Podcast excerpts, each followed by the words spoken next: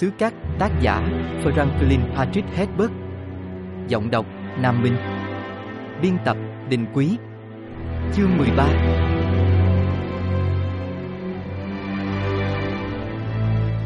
Vào cái ngày đầu tiên đó khi Muad'Dib cùng gia đình ngồi xe đi qua những con phố của Araken, vài người dân ven đường đã nhớ lại những truyền thuyết và lời tiên tri, liền đánh liều hò reo, ma đi. Nhưng tiếng hét của họ là một sự hoài nghi hơn là lời tuyên bố, vì cho đến lúc này họ chỉ có thể hy vọng cậu là người mà lời tiên tri nói là Ly Sang Angai, giọng nói từ thế giới bên ngoài. Họ cũng tập trung chú ý đến người mẹ, bởi vì họ nghe nói bà là một Ben Gesserit và họ thấy hiển nhiên là bà giống như một Ly Sang Angai khác. Trích sách về Muad'Dib của công chúa Irulan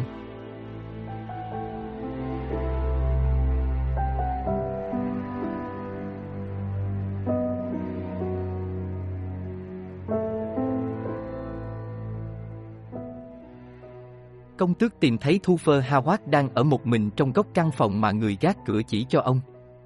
Có tiếng mọi người đang xếp đặt thiết bị liên lạc trong phòng kế bên, nhưng nơi này khá yên tĩnh. Công tước đưa mắt nhìn quanh khi Hawat hiện ra từ chiếc bàn bừa bộn giấy. Đó là một căn phòng có tường bao màu xanh, ngoài chiếc bàn ra còn có ba chiếc ghế treo mà chữ H nghĩa là ha côn trên đó vừa được người ta vội vàng xóa đi, để lại một mảng màu nhem nhuốc.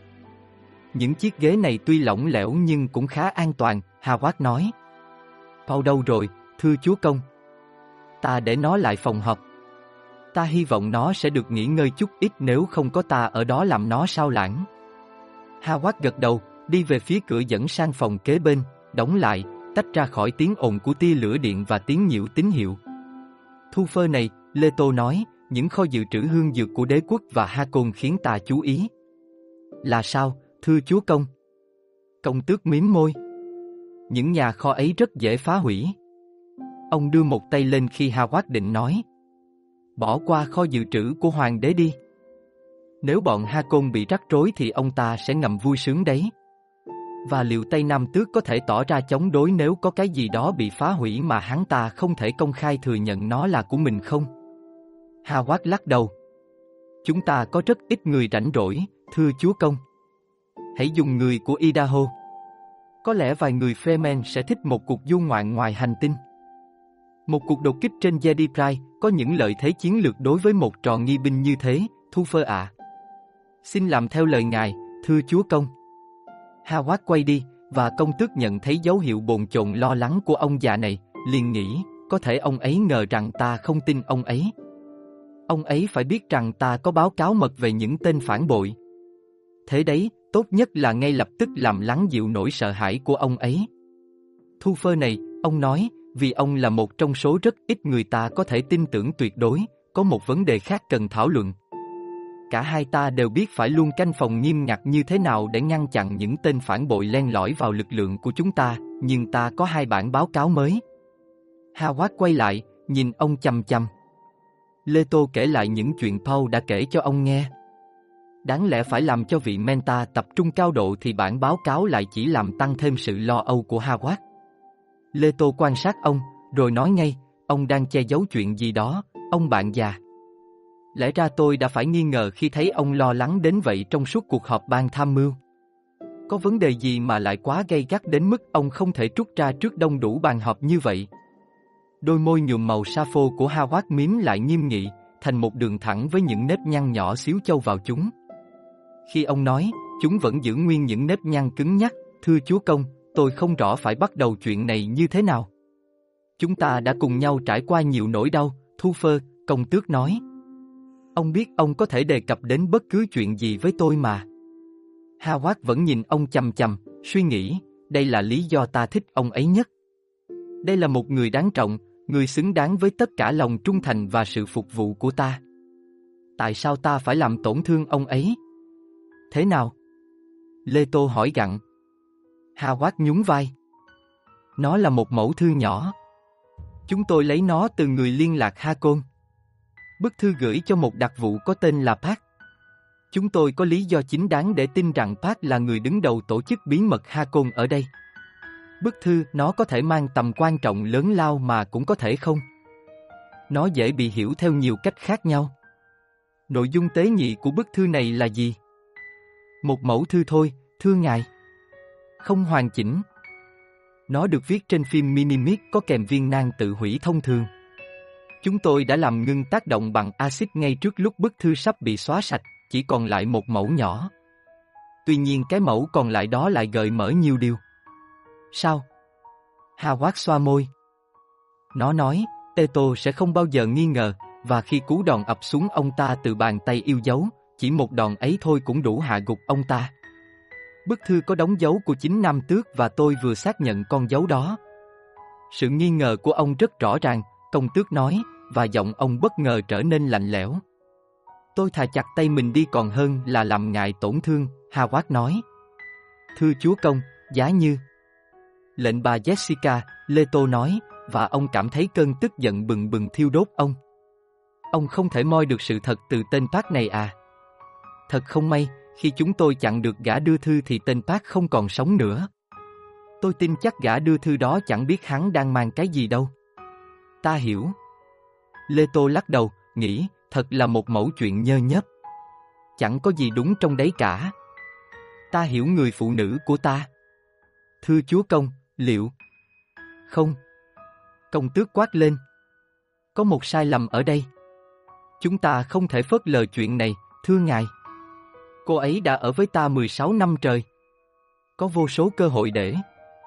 Chính ông đã điều tra ngôi trường và người phụ nữ ấy. Howard chua chát nói, người ta cũng biết xưa nay từng có những chuyện mà tôi không phát hiện ra. Không thể như thế được, ta nói cho ông biết. Bọn Hakon muốn tiêu diệt dòng họ Atrit, cũng có nghĩa là Paul. Bọn chúng đã thử một lần rồi. Có thể nào một người đàn bà lại âm mưu sát hại chính con trai mình? Có thể cô ấy không âm mưu sát hại con mình. Và vụ tấn công ngày hôm qua có thể là một sự giả vờ không khéo. Không thể là giả vờ được. Thưa chúa công, cô ấy không được người ta cho biết cha mẹ mình là ai, nhưng điều gì sẽ xảy ra nếu cô ấy biết? Điều gì sẽ xảy ra nếu cô ấy là một đứa trẻ mồ côi, hay nói cách khác là bị một người trong họ Atrit làm cho mồ côi? Lẽ ra cô ấy phải hành động từ lâu rồi mới phải. Chất độc trong đồ uống của ta, con dao găm nhỏ trong đêm. Ai có cơ hội tốt hơn đây? Bọn Ha Côn định hủy hoại ngài, thưa chúa công. Mục đích của bọn chúng không chỉ là giết người thôi đâu. Có một loạt những khác biệt tinh tế trong can ly. Đây có thể là cả một tác phẩm nghệ thuật trong số những mối thù máu. Đôi vai công tước sụp xuống. Ông nhắm mắt, trông già nua và mệt mỏi. Không thể thế được, ông nghĩ. Người phụ nữ ấy đã mở cánh cửa trái tim của cô ấy cho ta. Có cách nào hủy hoại ta hay hơn cách gieo sự nghi ngờ vào người đàn bà ta yêu? Ông hỏi. Tôi vừa nghĩ ra một cách giải thích, Howard nói. Tuy nhiên, công tước mở mắt, nhìn chầm chầm vào Ha Quát mà nghĩ, cứ mặc cho ông ấy nghi ngờ. Nghi ngờ là nghệ của ông ấy, không phải của ta. Có lẽ nếu ta tỏ vẻ tin vào chuyện này, điều đó sẽ khiến một người khác sơ suất. Ông nghĩ ra điều gì? Công tước thì thầm. Từ bây giờ sẽ giám sát liên tục, thưa chúa công. Cô ấy sẽ bị canh chừng mọi nơi mọi lúc. Tôi sẽ bảo đảm thực hiện việc này một cách kín đáo. Idaho là lựa chọn lý tưởng cho công việc này. Có lẽ khoảng một tuần nữa chúng ta có thể đưa anh ấy về. Có một thanh niên đang được huấn luyện trong đơn vị của Idaho có thể là người lý tưởng để chúng ta cử đến chỗ người Fremen thay cho Idaho. Anh ta là người có khiếu ngoại giao. Đừng gây nguy hiểm cho vị trí chắc chắn của chúng ta bên người Freeman. Tất nhiên là không rồi, thưa chúa công. Thế còn Paul thì sao? Có lẽ chúng ta nên cảnh báo bác sĩ Diêu. Lê Tô quay lưng lại Howard. Ta giao việc này vào tay ông. Tôi sẽ hành động thật thận trọng, thưa chúa công. Ít nhất ta còn có thể hy vọng vào điều đó, Lê Tô nghĩ. Ông nói, bây giờ ta sẽ đi dạo, nếu ông cần gặp ta, ta chỉ quanh quẩn gần đây thôi. Đội bảo vệ có thể. Thưa chúa công, trước khi ngài đi, tôi có một đoạn phim mà ngài nên xem. Đó là bản phân tích gần đúng đầu tiên về tôn giáo Freeman. Ngài chắc hẳn còn nhớ ngài đã yêu cầu tôi báo cáo về chuyện này.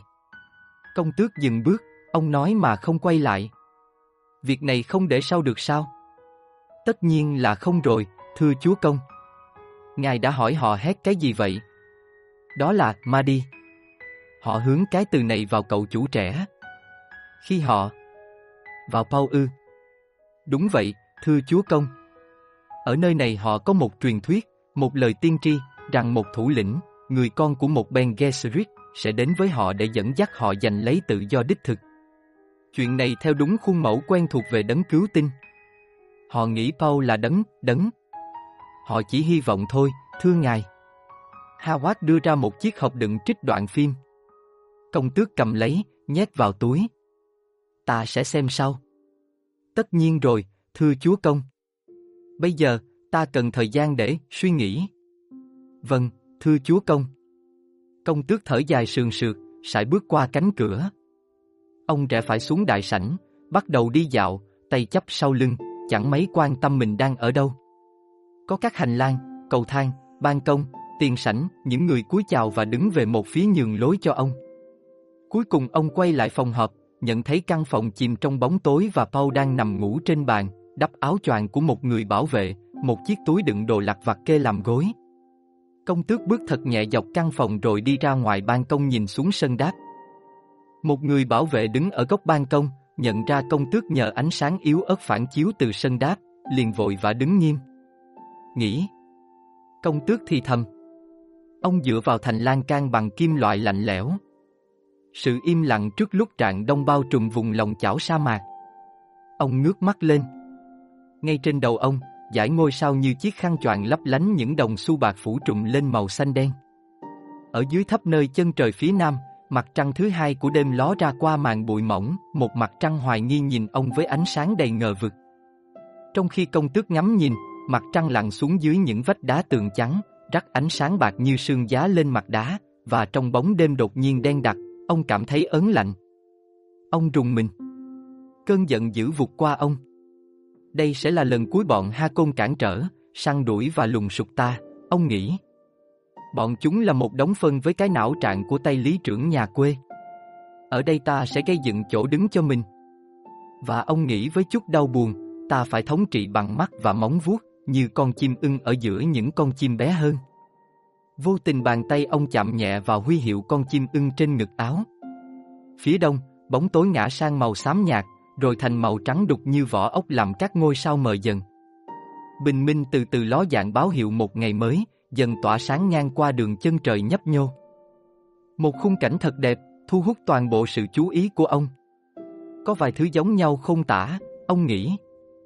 Ông chưa bao giờ tưởng tượng ra ở nơi đây có bất cứ thứ gì có thể đẹp như đường chân trời đỏ lởm chởm và những vách núi màu tía, màu hoàng thổ đó. Phía ngoài sân đáp nơi màn sương đêm mờ nhạt đã mang lại sự sống và thúc cho hạt giống của Araki sớm đâm chồi, ông nhìn thấy những vũng nước lớn ngập tràn hoa đỏ, và chạy ngang qua chúng là một vết tím rõ mồn một, như những dấu chân của người khổng lồ. Thật là một buổi sáng tươi đẹp, thưa chúa công, người bảo vệ nói. Đúng thế, thật tươi đẹp. Công tước gật đầu nghĩ, có lẽ hành tinh này có thể đơm hoa kết trái. Nó có thể là một mái ấm cho con trai ta. Rồi ông thấy những bóng người đi vào những cánh đồng hoa, dùng các thiết bị lạ lùng giống như chiếc hái mà quét qua quét lại, những người gom sương. Ở đây nước quý giá đến mức thậm chí sương cũng phải gom lại. Và nó có thể là một nơi chẳng dễ chịu gì, công tước nghĩ.